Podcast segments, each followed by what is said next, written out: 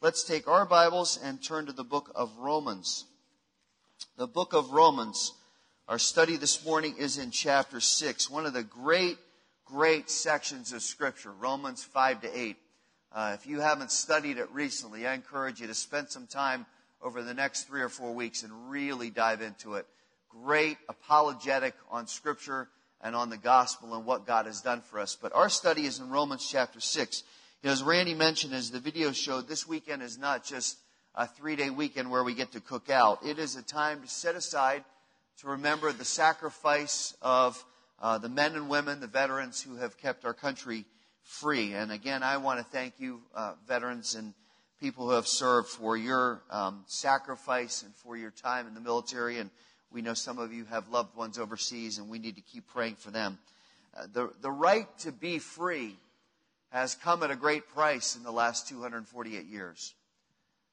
Keeping this nation secure, keeping our independence, keeping our freedom has caused a lot of bloodshed.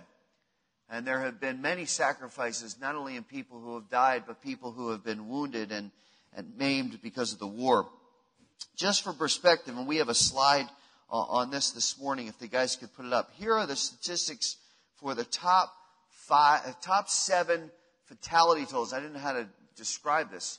The highest fatality totals of the, all the wars that we fought as a country. These are the top seven. World War II, 290,000 plus. The Civil War, 212,000. World War I, 53. Vietnam, 47,000. Korean War, 33,000 the war on terror from 9-11 on and all the countries we've been in, close to 10,000, and the Revolutionary War, 8,000. Now, the, the total of that, those are just deaths in active combat.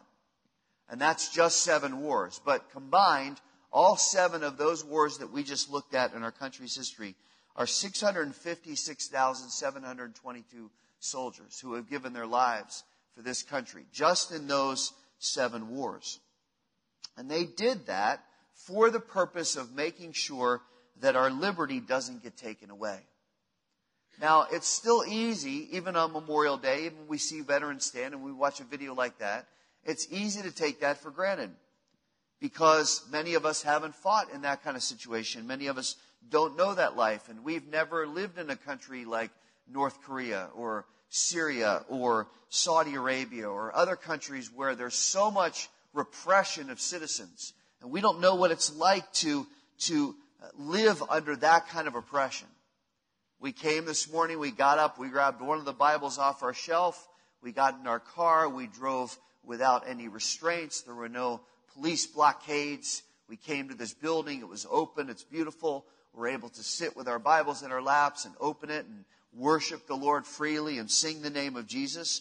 But imagine this morning if we couldn't do any of that. Imagine if we couldn't gather together to worship, let alone hold a Bible, let alone own a Bible, for fear that if we did, that we would be hunted down and killed. You know, we get bothered sometimes when the music's too loud or the room is too warm or we had to park on the street instead of the lot or whatever the case may be. But, but what if there was no freedom? Now, some of you have visited a country like that and you've felt what it's like for a short time, but I would say the vast majority of us only know what it's like to be able to be open to live as a Christian. We don't know any other way. And that same understanding really applies to our experience as believers because many of us have experienced different things spiritually. I've been saved most of my life. I can't really remember a time when I wasn't saved. I got saved when I was nine. I'm a PK. I grew up in church all my life. I've never really known any kind of difference. And if you grew up in church and you know church, you naturally tend to view God's grace less viscerally. It, it, it doesn't quite maybe have the same impact because we don't feel how lost we really were. Maybe we've gotten a greater perception as we've gotten more mature, but, but we never had that state where we were so far away, or at least I haven't, where I was so far away from God that, that he felt like he couldn't be reached. Some of you have felt that. Some of you were not saved early in life. Maybe you got saved in the last five or ten years and you hit that low point, you know what it's like to really be away from God and to really be in the pit. And, and maybe now you have, uh, not that we're comparing, but kind of a greater level of understanding of God's grace because you hit that deep point of depravity. So there's a difference in our understanding. Now, as believers, we've all experienced God's grace, and we're glad for that, right? I'm glad for God's grace this morning. Without it, I would be nothing. And we know that those 656,000 men and women who gave their lives to their country did it to secure freedom, at least for the time being, because it's wavered back and forth. But we also know as believers that the death and resurrection of one, Jesus Christ, has secured freedom forever. There's no doubt, there's no question, there's no equivocation. It's not going to go back and forth. It's not still up for grabs. What Jesus did, did secured salvation forever. It is an amazing truth. And yet somehow we still have many times where we take our spiritual freedom for granted. Just like we do our national freedom. Even though our lives would be completely different without Christ, even though we would have no fulfillment without Christ, we'd have no hope, we'd have nothing to look forward to. And yet somehow we take the grace of God and the freedom that He's provided for granted. Now, Paul here in Romans chapter 6 wants us to have a greater understanding and appreciation of what Christ has done to free us from sin. Not only because we easily forget, but because remembering this significantly alters how we live, uh, both kind of in our attitude and in our actions. The human heart gets very convoluted. It gets very confused so easily, especially when it comes to this. And here's how we know that statement is true. That our hearts, even redeemed hearts, can still get confused and convoluted. It's because our tendency, even though it is highly counterproductive, our tendency as humans is to use our freedom to slip back into bondage. Now that doesn't make sense, and yet we're going to see this morning why that's true. And it's true practically and it's true spiritually. So let's give an example of each. We are seen, the United States, as one of the most free countries on the face of the earth. Almost every nation envies us, and I don't say that arrogantly, but you hear people from other countries say, Oh, in America, you have it so well. And they envy, they want to come here, they want to enjoy the freedoms that we're here and the rights we give to our citizens, as well as the absolute abundance of everything. If you go to Eastern Europe or you go uh, to some countries in South America and you uh, walk into a grocery store, you don't see what we see if we run to Pick 'n Save. The shelves at our grocery store are lined with countless varieties of every item. And yet, if you go to a, to a market in Jerusalem, uh, you don't see any of that. You see dead animals hanging uh, with the stench and the flies in the marketplace, and that's your meat for the meal. I know you just lost your appetite, right? Nobody's now going to lunch. Or I'll eat pasta for lunch because I don't want meat now. That's what it is. That's what it's like. There's not the abundance. So people look at our country and they say, what a wonderful place. You have freedom. And yet every day, and I'm not being political when I say this, every day we surrender more of those rights voluntarily. Not only are most people okay with the government taking away more and more of our personal and spiritual liberties, they're actually arguing for it and voting for it. So we as a free nation take our liberty for granted and say it needs to be taken away. And that's seen as progressive. We choose to be restricted because it's convenient and it's easy. Now, the same principle applies spiritually. Because we have trusted Christ to save us and transform us, we have been freed from sin. We have been freed from the penalty of death for all eternity. We've been liberated from the curse we were under. We have been secured forever. And yet, every time we run back to sin, we voluntarily and willfully choose to go back into the same bondage that sin held us under. And we do that because we're inherently selfish and because we think our liberty gives us license and because it's fun and easy and we don't understand the cost that Christ has paid. We sing on the old rugged cross and we get teary at Good Friday and we think, oh, it's wonderful what God has done, but think about our everyday life. How are we really impacted every day by the shadow of the cross? How are we impacted by what Christ has done? We appreciate it. We know grace, but we don't really understand to the depth that God wants us to, myself included, how much of a sacrifice Christ made for us. How amazing it is that God would condescend and He would come down and live on us and take on flesh as God, take on our flesh, take on humanity, and go to the cross and die for us who had no appreciation, no guilt, no shame, no sense of sorrow, no crying out for God to say, please save us. We were just into ourselves, and God said, I'm still going to come. And that's what Paul's talking about here. And he not only reminds us and warns us to be careful in how we live, but he also shows us, and this is the positive this morning, the tremendous benefits of our freedom in Christ. Now, let's take apart the text so we can really understand it, and then we'll draw some application to our lives. Notice, first of all, in verses 16 to 18, that we're called slaves four times. This is written to believers, and this is a designation that is intentional by the Holy Spirit. It's not speculative, it's not optional, it's a fact. It says we are all slaves. We are all under the control of some master. Whether we like it or not, whether we think we're choosing it or not, we are all slaves under some master. And that wasn't forced on us. It's a choice that we make based on our convictions and based on our desires. Because he says in verse 16, look at it, that we present ourselves as slaves for obedience. Now that means whoever we chose to obey, whatever we choose to obey, wherever we place our priorities, we are slaves to that. Either we're slaves to sin or we're slaves to righteousness.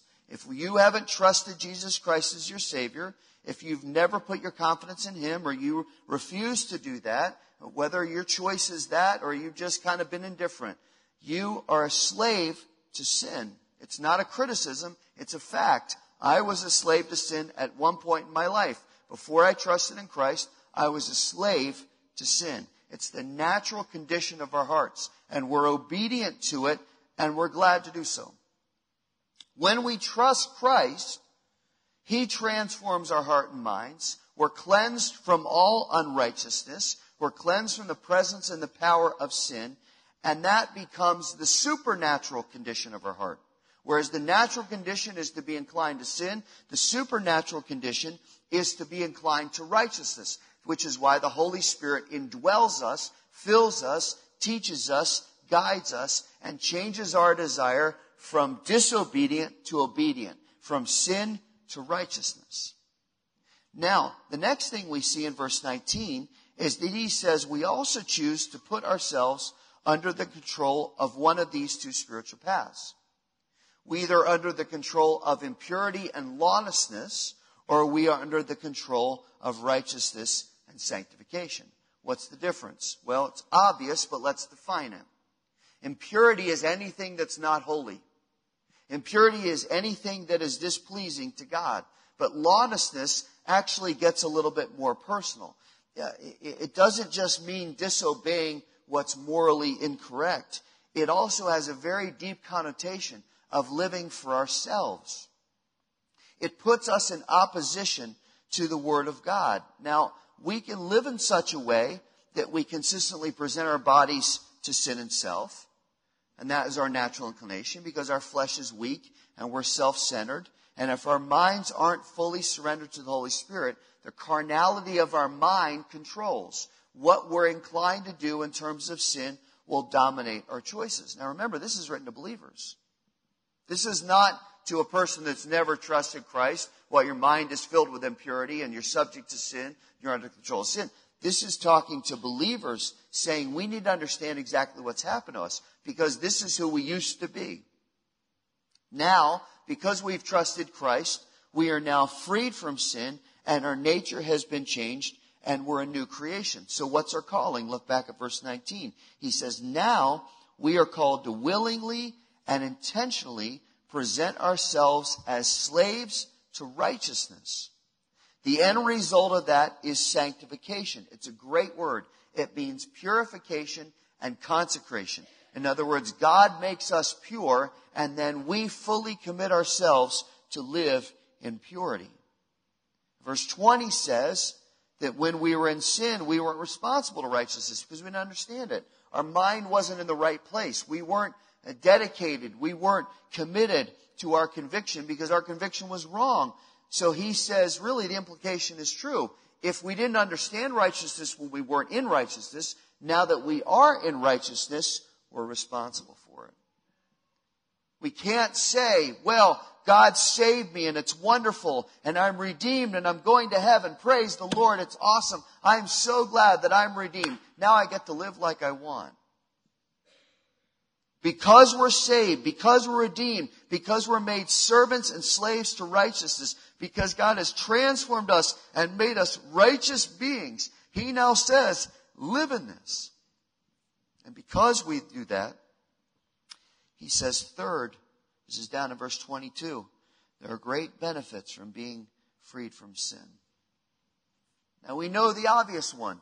Sin no longer enslaves us. What an awesome truth. Sin no longer enslaves us. In its place, we're enslaved to God. Now stop there for a minute, because I was, I was studying, it, it, it hit me, that sentence. We kind of say it, we read it, we go on. But stop for a minute. What does it mean to be a slave to God? It seems like a strange designation. And if we don't understand this and we don't explain this well, it will turn people off who are saying, well, I'm interested in why you're different. I'm interested in Christianity and know a little bit about Jesus. I want to understand what the Bible's about.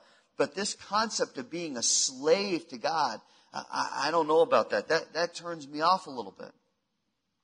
We know God doesn't treat us that way, right?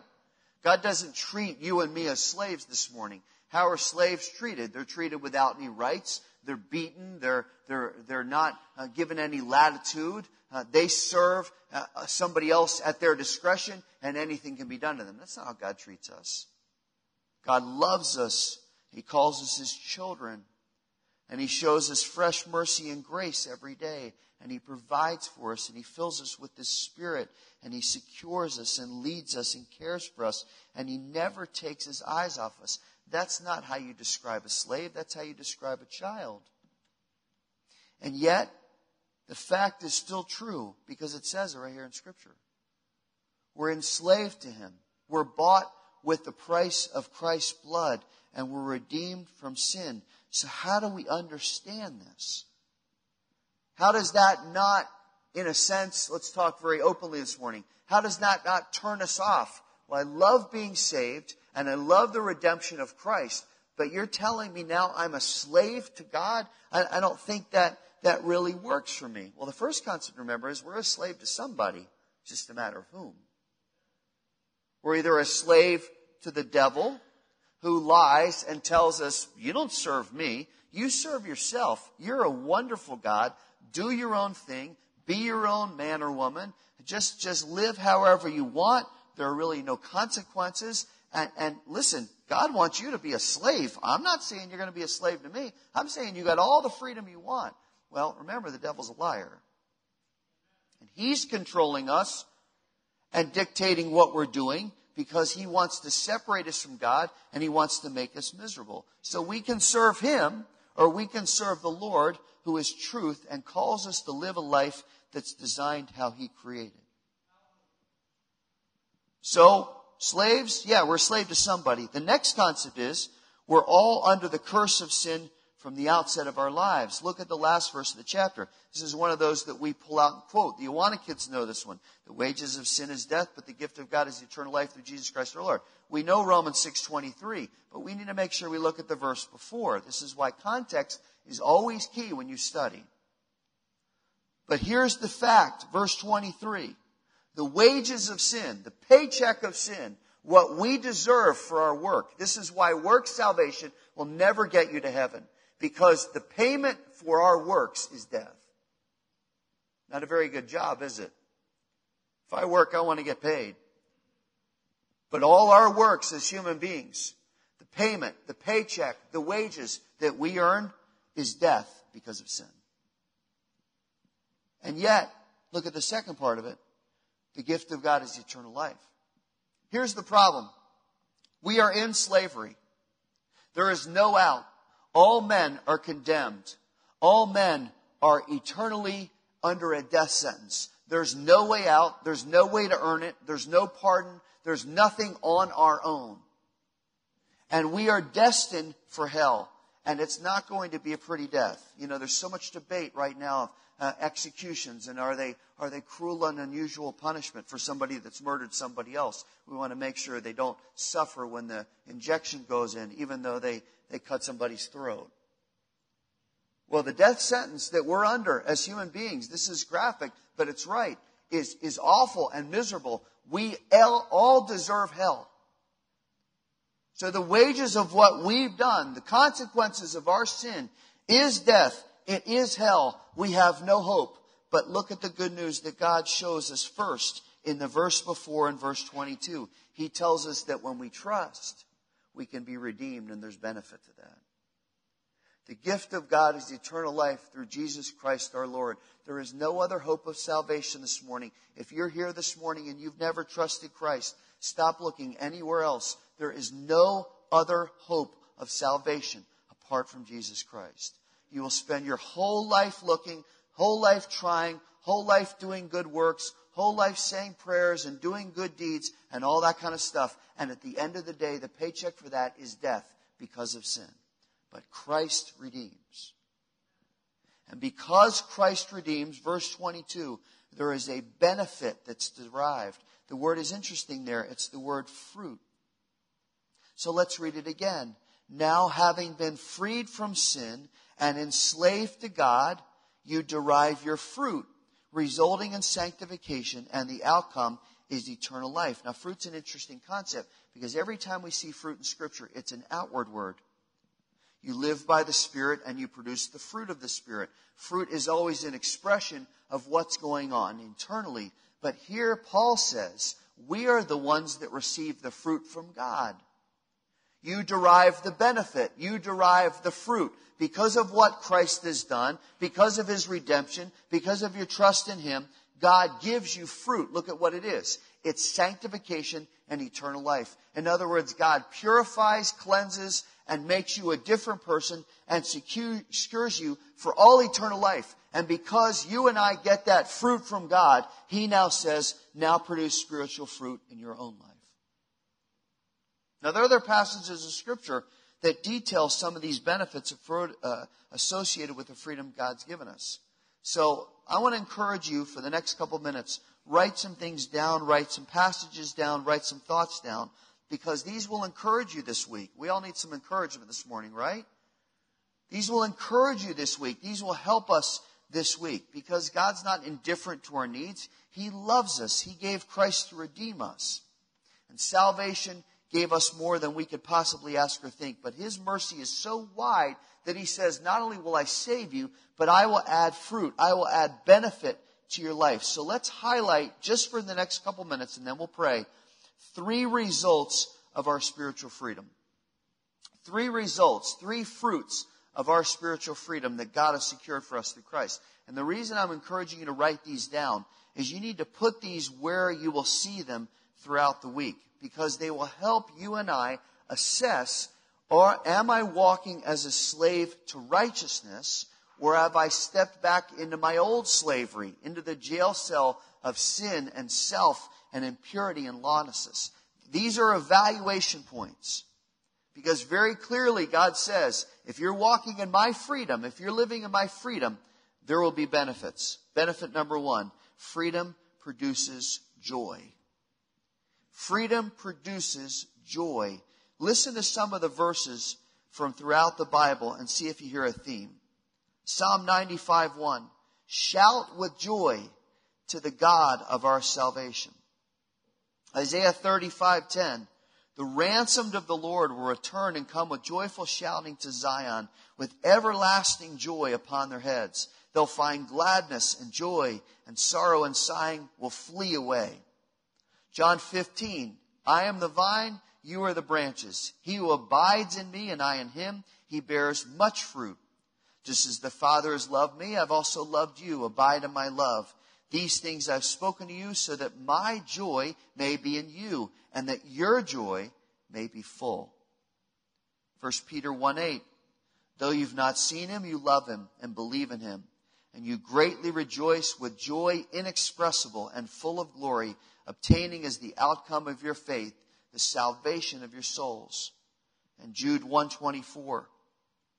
Now to him who is able to keep you from stumbling and to make you stand in the presence of his glory blameless with great joy, the only God our Savior through Jesus Christ our Lord.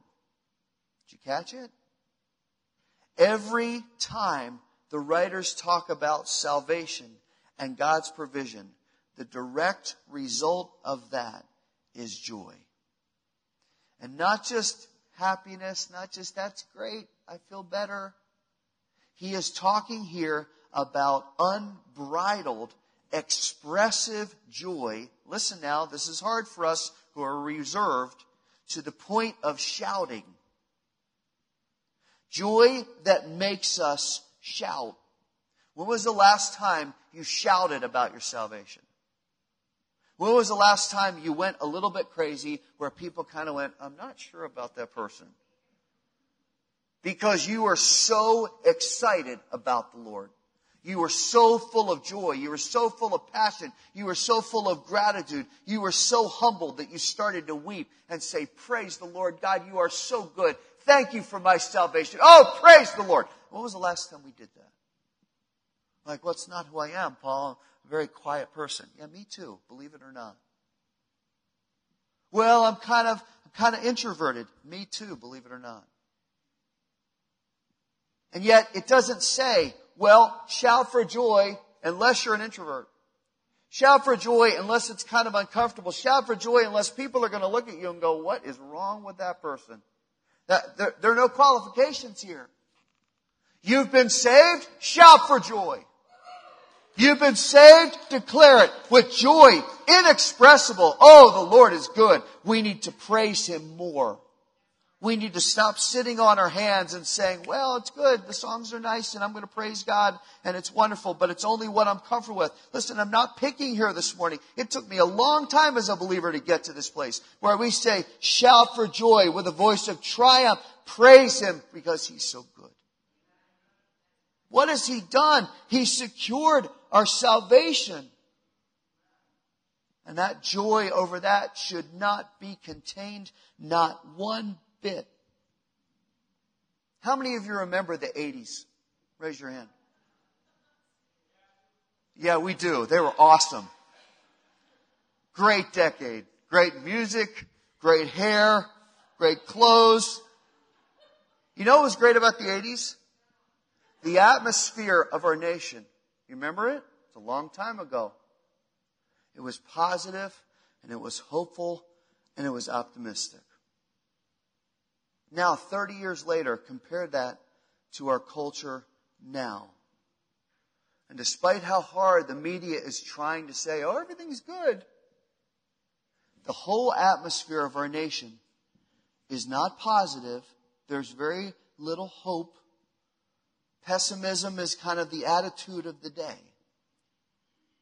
Now, what's the difference? Why in 30 years have we gone from positive and strong and patriotic and everything's great and we're doing good and it's hopeful and it's optimistic to this, to this malaise, this lethargy, this sense of, of kind of depression like it's not getting better. What's the difference?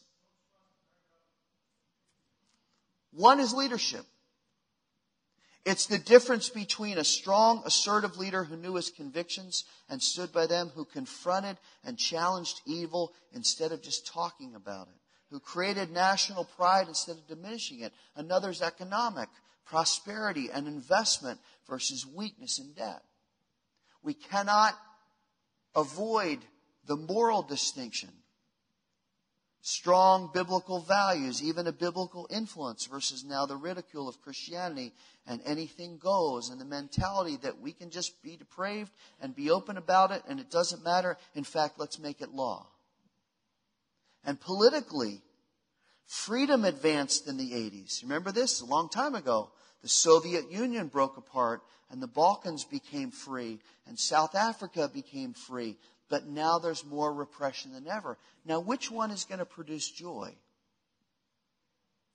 Freedom always produces joy. First Peter says that because we believe in him, in other words, because we trust in him and have experienced the, the freedom produced by salvation, we greatly rejoice with joy inexpressible. In other words, freedom always brings joy.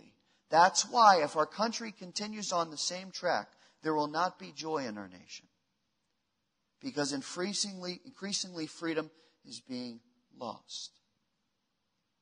When you live, when I live in the freedom of Christ, here's what it produces. It produces joy that cannot even be explained or expressed. It produces joy that is outward. It produces joy that is overwhelming. It produces joy that makes us shout. Why? Because Christ has obtained the salvation of our souls. If there's no joy in your life, if there's little joy in your life, you cannot really be living in the gift of his freedom. Either sin still controls you or you haven't let it go because overwhelming joy is the undeniable result of being forgiven and redeemed by Christ. Second, freedom produces peace and contentment. How much are peace and contentment in your daily life? How much are peace and contentment in your daily life? And what does it say if they're lacking or we're looking for other outlets or we're looking for other vices to try to produce those feelings? One of the things we need freedom from is freedom from ourselves. That's not some kind of psychobabble. You need freedom from yourself. You need a vacation from yourself. Actually, I do. A couple days, I need a vacation for myself. This is not psychobabble. This is scripture. We need freedom from ourselves. What does that mean? It means we need freedom from our desires. We need freedom from our control. We need freedom from material possessions. We need freedom from our demands for the timing to be what we want and for our rights to be established and for our comfort. So much of our life is lived trying to obtain all these things, but those efforts are seriously misguided. This week, look at Hebrews chapter 13. Let me just read it. Don't turn. But let me tell you what Hebrews 13 says. It says, let your conduct be without coveting. Not, not don't covet the neighbor's lawn because it looks nicer. He says, let your actions be without coveting. Next line. Be content with such things as you have. For God himself has said, I will never leave you or forsake you. So we may boldly say, the Lord is my helper. I will not fear. What can man do to me? You catch the key to the verses? It was right in the middle. God himself has said to us as believers, I will never leave you and I will never forsake you. You keep pursuing peace through possessions. You keep pursuing peace through your control. You keep trying to be content by doing it your own way. You're going to flop it's going to fail. You want to know how to have peace and contentment? It's in the presence of our Savior and Lord. You want to feel confident this week? You want to feel secure? You want to know God has a future for me? Then spend time in the presence of the Lord because He provides more than we ever will need and He guards us and helps us and protects us. I see so many people pursuing a new car, or a new job, or a new relationship, and it's flashy for a while and it seems fun and everything's good and I've never been happier. I don't know how many people I've had sit in my office in 27 years say, I'm in sin and I've never been happier. And I say, you're lying to yourself. You're lying to yourself. It's not going to last. The only secret to peace and contentment is living in the presence of God. And the devil will constantly push and say, if you will just be for yourself, you will have all the peace you want. And again, he's a liar because the heart of man is deceitfully wicked. If we try to do it our way, we will fail. That's why we're commanded to deny ourselves daily. Because if we don't, we will not have peace. We will not have contentment. Look at one more. Freedom produces liberty. Freedom produces liberty. First, it produces joy, then it produces peace and contentment, and third, it produces liberty. Now you say, well, that's kind of redundant. You just changed the word. Freedom produces liberty. That, what are you talking about? Well, it's easy to misinterpret. I want you to listen well now. It's easy to interpret what the Lord intended by giving us liberty. What did the Lord intend by giving us liberty? Paul talks about it in Galatians 1. Another text you can study this week. Hebrews 13 and Galatians 1. Let me read very slowly, very carefully what Galatians 1 says. Listen now. He says, It was for freedom that Christ set us free. Therefore, keep standing firm and don't be subject again to the yoke of slavery. Sounds a lot like Romans 6, doesn't it? For you were called to freedom, brothers. Only don't turn your freedom into an opportunity for the flesh, but through love serve one another. Walk by the Spirit, and you will not carry out the desire of the flesh. For the flesh sets its desire against the Spirit, and the Spirit against the flesh. These are in opposition to each other, so that you may not do the things that you please. Now, what's the bottom line? God hasn't freed us from the control and the penalty and inclination of sin so we can turn around and do whatever we want. He has freed us from the control, penalty, and inclination to sin so we don't have to do what we're inclined to do. We are no longer a slave to sin. One of the constant debates in Christianity is how we get to use our liberty. Can we do this? Can we do that? Is that permissible? What if nobody sees me? What if I only take it to a certain extent? And, we're constantly trying to nuance. How can I look like the world and still call myself a Christian because I want to use my liberty. And we throw around the conversation about not being a stumbling block, but often we don't really take that seriously because we want our liberty. We want to do whatever we want. But we need to hear what the Holy Spirit's saying here. We're done with this. The Holy Spirit says to us, Your flesh is fighting me and it's opposing me. Your flesh is trying to prevent you from living for me. And if you continue to do what you want in the name of liberty, you and I will be in opposition. Now, let me tell you, believer, that's not why your Savior died for you. He didn't die so that you can go back to being a slave to sin because you're free from sin and you can get away with it because you know I've forgiven you forever. He says Christ died so you don't have to follow those inclinations anymore. And I have given you freedom from it. I have transformed your heart and mind. I've renewed you and regenerated you and given you a rebirth. So you are not a slave to that anymore. You are now a servant of God. You see, freedom produces liberty, but we're talking about the wrong kind of liberty. It's not the liberty to go back to self, Peter says, act as free men. Don't use your freedom as a right to go back to evil. Use your freedom as a right to be a bondslave to God. Christian, we got to get this right. We have got to get this right because there's so much I want latitude. I want to do this. I want to be like the world, but I still want to say, oh, I love Jesus Christ. And the two aren't compatible because the Spirit says that's opposition. To me. You're fighting me. This is not what I called you to live. See, I want to give you benefits. I want to give you fruit. You've trusted in me. Here's what that freedom's going to provide. It's going to bring you joy you can't imagine. It's going to bring you peace and contentment that you've never experienced before. And it's going to give you liberty. Liberty not to sin. Liberty to not sin. The freedom and the power to not be subject to it anymore, to be sanctified, to be purified, to be consecrated. And when you live as a slave to righteousness, it will produce things in your life that will be overwhelming. We're done. Do you have those things this morning? Joy and peace and contentment and liberty to bring God glory? Are you and I living in the benefits of His freedom? Or are we still fighting for the bondage of the past? See, He wants to free us, but we have to choose righteousness. Let's close our eyes.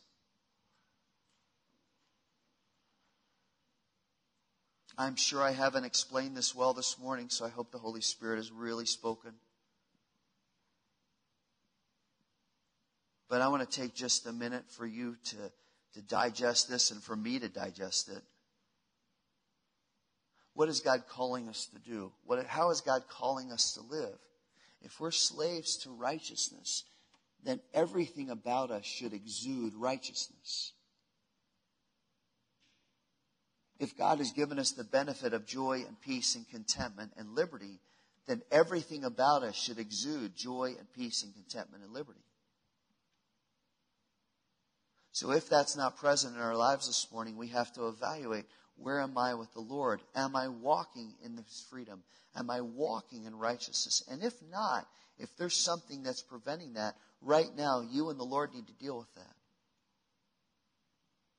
David said, Search me and know me and see if there's any wicked way in me, because that is going to block us walking in righteousness.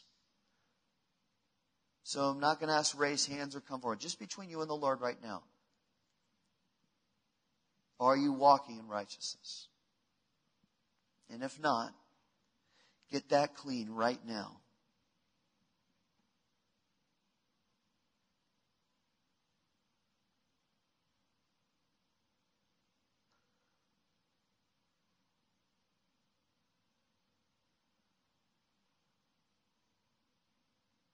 Father, it's hard for us to understand the depth of Christ's sacrifice.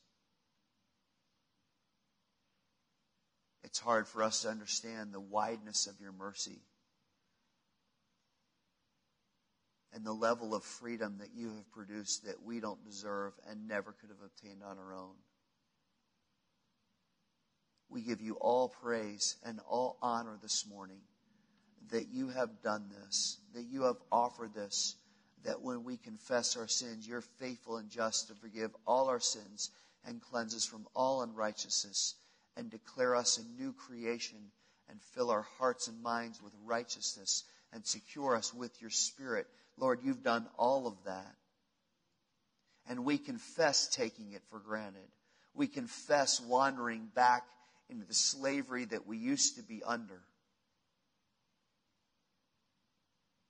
We want to be servants of righteousness, slaves to you, Lord.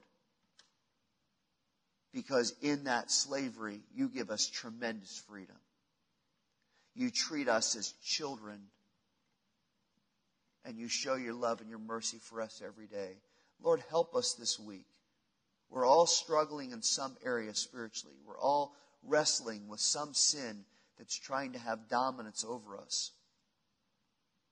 We struggle to have joy. We don't always feel peace and content. But Lord, that's the fruit of righteousness. That's the fruit of what you, done, you have done.